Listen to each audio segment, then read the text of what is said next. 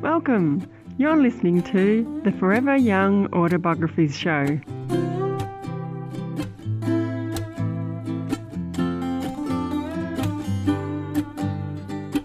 Hello and welcome. Today we're talking about how does memory work. I'm answering your questions about what is memory and the different types of memory.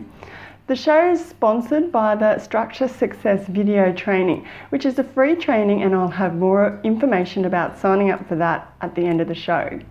A big hello if you're following, subscribing, and liking the show, and a special welcome if you're new.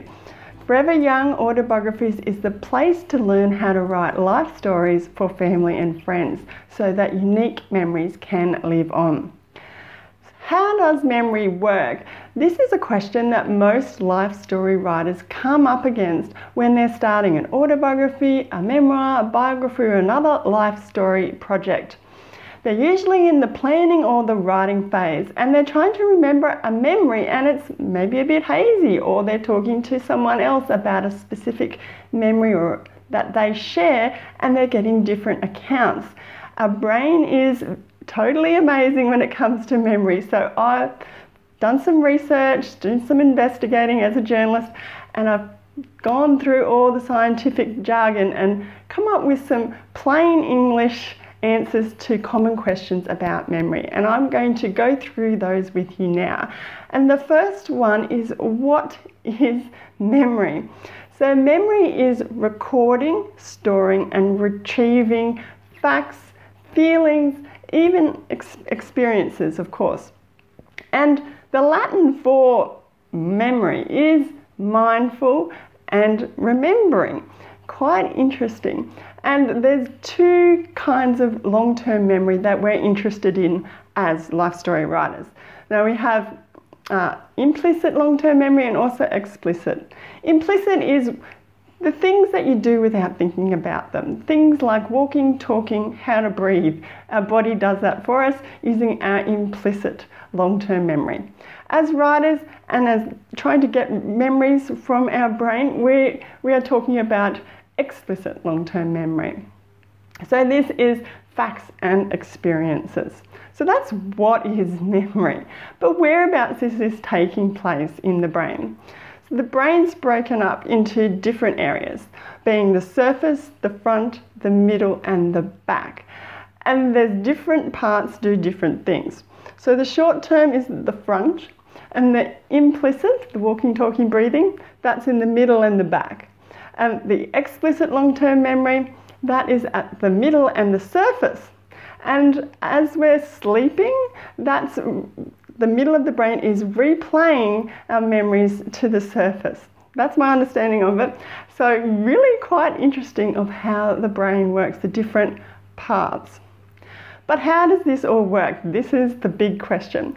There's in the center, there's a little nub called the hippocampus, and it files our memories. So it's it's getting them in and then it's putting into different halves of the brain and it's also retrieving them a bit like a librarian when you ask to get a book they go to the shelf they get the book they bring it back that's what the hippocampus is doing when you want to recall a memory it's going to get it coming back now, really interesting, there's not one spot that one memory is saved to in your brain. It operates a bit like a spider's web. It's called web storage, so to speak.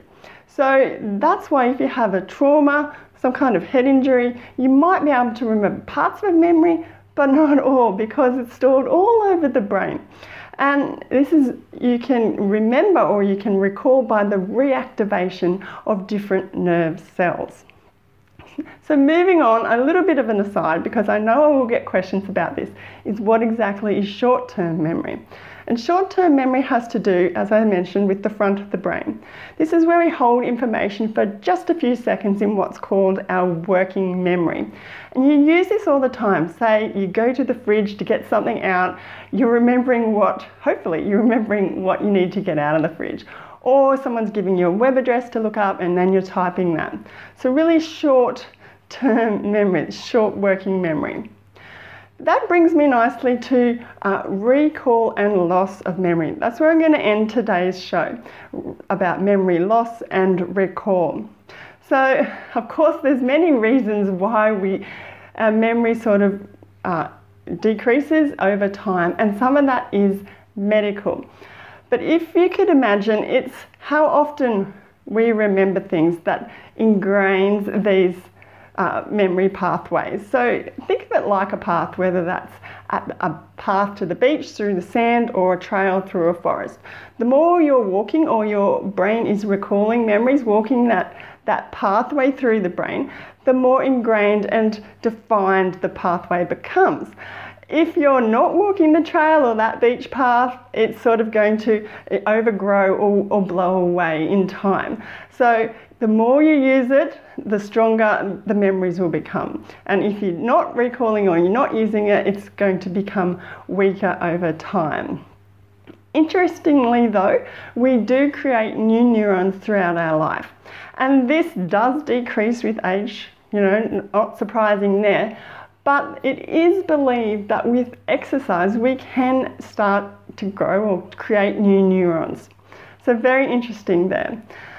I hope that's a good summary, some amazing facts about creating memories and where is all this memory, what's going on in the different parts of our brain.